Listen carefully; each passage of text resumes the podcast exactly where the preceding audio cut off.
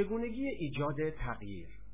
بحثی که حالا مطرح میشه اینه که چطور ما می‌توانیم در خودمون تغییر ایجاد کنیم. نکته کلیدی برای ایجاد تغییر نگریستن به شیوه تفکر و اندیشیدن خودتونه. با مرور افکار و اندیشه هایی که در موقعیت های مختلف در ذهن ما رژه میرن می‌تونیم خودمون رو در حالت آرامش قرار داده و هیجانات و احساسات مناسب و قابل قبول تری رو جایگزین هیجانات و احساسات منفی و نامناسب بکنیم این به این معنا نیست که شما باید تلاش کنید تا احساسات و هیجانات خودتون رو سرکوب کنید بلکه برعکس رویکرد شناختی یا شناخت درمانی معتقده که وقتی ما ارتباط بین اندیشه باور و افکارمون رو با احساسات و هیجانات و رفتارهامون درک کردیم اونگاه گام بعدی تلاش در جهت جایگزینی باورهای کارآمد سالم بهداشتی و منطقی به جای باورهای غیر منطقی و غیر بهداشتیه بنابراین باید صادقانه ببینید که کدوم یک از باورهای غیر منطقی ذکر شده در بالا در شما وجود داره که شما را در موقعیتهای مختلف به سوی تجربه عواطف و احساسات منفی و رفتارهای نامطلوب سوق میده. بنابراین برای تغییر رفتار و عواطف باید سبک تفکر و باورهای غلط و غیر منطقی خودتون رو تغییر بدید و این امکان پذیر نیست مگر اینکه شما عمیقا بخواهید که از افسردگی یا استراب یا احساس خشم و کینه و ناامیدی و ناکامی یا احساس ناخوشایندی رهایی پیدا کنید. بسیاری از افراد از افسرده بودن ناامید نشون دادن خود داشتن خشم و کینه و عصبانیت نسبت به دیگران یا مشکلات دیگر روانشناختی در واقع استفاده می‌برند. از همین روی برای تغییر اون گام مؤثری بر نمیدارند و دائما از یک پزشک به پزشک دیگه از یک روانشناس به مشاور دیگه مراجعه می‌کنند تا شاید اونها یک معجزه ای بکنند. در صورتی که احساسات ما ناشی از افکار ماست. برای بهبودی احساساتمون باید افکار بیمار، ناسالم و غیر منطقی رو از خودمون دور کنیم. اونگاهی که احساسات سالم و هیجانات شادی بخش خودشون رو نشون خواهند داد. بنابراین یادگیری فنون و تکنیک های ذکر شده در این کاست ارزش اون رو خواهد داشت که به طور جدی یاد گرفته بشند و به آزمایش گذاشته بشه. در کلام آخر خودتون رو دوست بدارید. و بر علیه دیکتاتوری و سلطه خودکامگی بایدها و نبایدهایی که بخش اعظمی از انرژی وقت و سرمایه وجودی شما رو به هدر میدن پایداری کنید. اگر بخوام به طور خلاصه تمامی چیزهایی که در این سی چل دقیقه خدمتون ارائه کردم رو خلاصه بکنم باید بگم که هرگاه احساسی بهتون دست داد چه خوب چه بد یا خونسا. یک فرایند موسوم به فرایند سبخشی الف به جیم در واقع در ما به وجود میاد. الف یک واقعه یا یک رخ داده. مثلا کسی از ما انتقاد می‌کنه یا ممکنه همسرمون تصادف بکنه.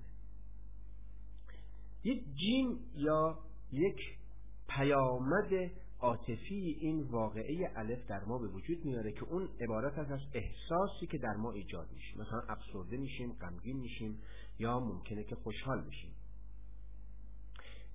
بین الف و جیم یک بی اتفاق افتاده و این به اون فکری است که از ذهن ما گذشته. یعنی چگونگی تفسیر واقعه الف باعث میشه که ما چه نوع احساسی داشته باشیم. در واقع ما وقتی یک واقعی برامون اتفاق میفته اون واقعه رو در ذهنمون تفسیر می‌کنیم. اگر مثبت تفسیر کنیم احساس مثبت به ما دست میده. اگر منفی تفسیر کنیم احساس منفی به ما دست میده. بیاد داشته باشیم که تفسیر این وقایع بر اساس باورهایی که به عنوان حقایق پذیرفته ایم و باورها مفروضه های از قبل پذیرفته شده آزمون نشده ما کمتر افرادی رو داریم که باورهای بنیادین خودشون رو با تفکر انتقادی یک به یک وارسی کرده باشند و بعد پذیرفته باشند. بسیار از باورها به ما القا شده. ما در دیگران دیدیم و تقلید کردیم. والدین یا افراد مهم دیگر زندگی یا مراجع مهم تعلیم و تربیت یا مراجع دینی ممکنه باورهایی رو به خورد ما دادن و ما بدونیم که اونها رو مورد آزمون قرار بدیم قبولشون کردیم. بنابراین تفسیر وقایع بر اساس این باورها انجام می‌گیره.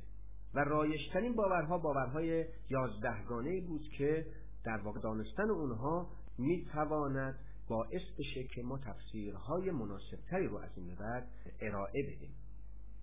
بیاد داشته باشیم که این وقایع رویدادها حوادث و وقایع بیرونی نیستند که ما رو ناراحت، غمگین، ناامید و یا خوشحال می‌کنند. بلکه چگونگی تفسیر ما از اون وقایع و معنایی که ما به اون رویدادها می‌دهیم اونه که باعث میشه که ما ناراحت بشیم خوشحال بشیم یا کاملا در مقابل یک واقعه خونسا بمونیم. در واقع ما به هر چی که بیاندیشیم وسعتش میدیم.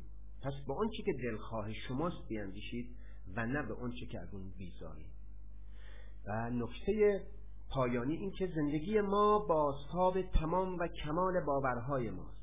وقتی عمیقترین باورهای خودمون در خصوص جهان هستی خودمون و روابطمون رو تغییر میدیم زندگی ما نیز به موازات اونها دستخوش تغییر میشن من در اینجا با یک عبارت دیگه در واقع بحث امروز خودمون رو به پایان می‌برم و اون اعتقاد جدی خودم بعد از سالها کار در کلینیک و مشاوره با افراد افسرده مضطرب و افرادی که از زندگی در واقع رضایتمندی نداشتند و اون اهمیت نگرشه. یعنی هرچی بیشتر از عمرم میگذره بیشتر تأثیر نگرش رو بر زندگی خودم درک کردم و در زندگی و رضایتمندی و نارضایتمندی مراجعینم دیدم. نگرش مهمتر از تحصیلاته مهمتر از پوله مهمتر از شکست و موفقیت و هر چیز دیگری که دیگران میگن و انجام میدنه. نگرش مهمتر از جلوه های بیرونی استعداد یا حتی مهارته. نکته شگرد اینه که ما قدرت انتخاب داریم تا نگرش خاص هر روز خودمون رو خودمون خلق کنیم. ما نمی‌تونیم گذشته خودمون رو تغییر بدیم. ما نمی‌تونیم طرز رفتار و عمل دیگران رو تغییر بدیم. ما نمی‌تونیم امور اجتناب ناپذیر رو تغییر بدیم. ما نمی‌تونیم چیزی رو تغییر بدیم که بر اون هیچ کنترلی نداریم. اما می‌تونیم چیزی رو تغییر بدیم که بر آن کنترل تام داریم و اون نگرش خود ماست. من معتقدم که زندگی یعنی ده درصد اون چی که واقعا برای ما پیش میاد یا رخ میده و 90 درصد یعنی چگونگی واکنش ما به اون واقعه. نوار رو با این جمله معروف ادیسون به پایان می‌برم که بسیاری از افراد شکست خورده در زندگی کسانی که وقتی تسلیم می شدند و دست از تلاش بر می داشتند نفهمیدند که چقدر به موفقیت نزدیکند.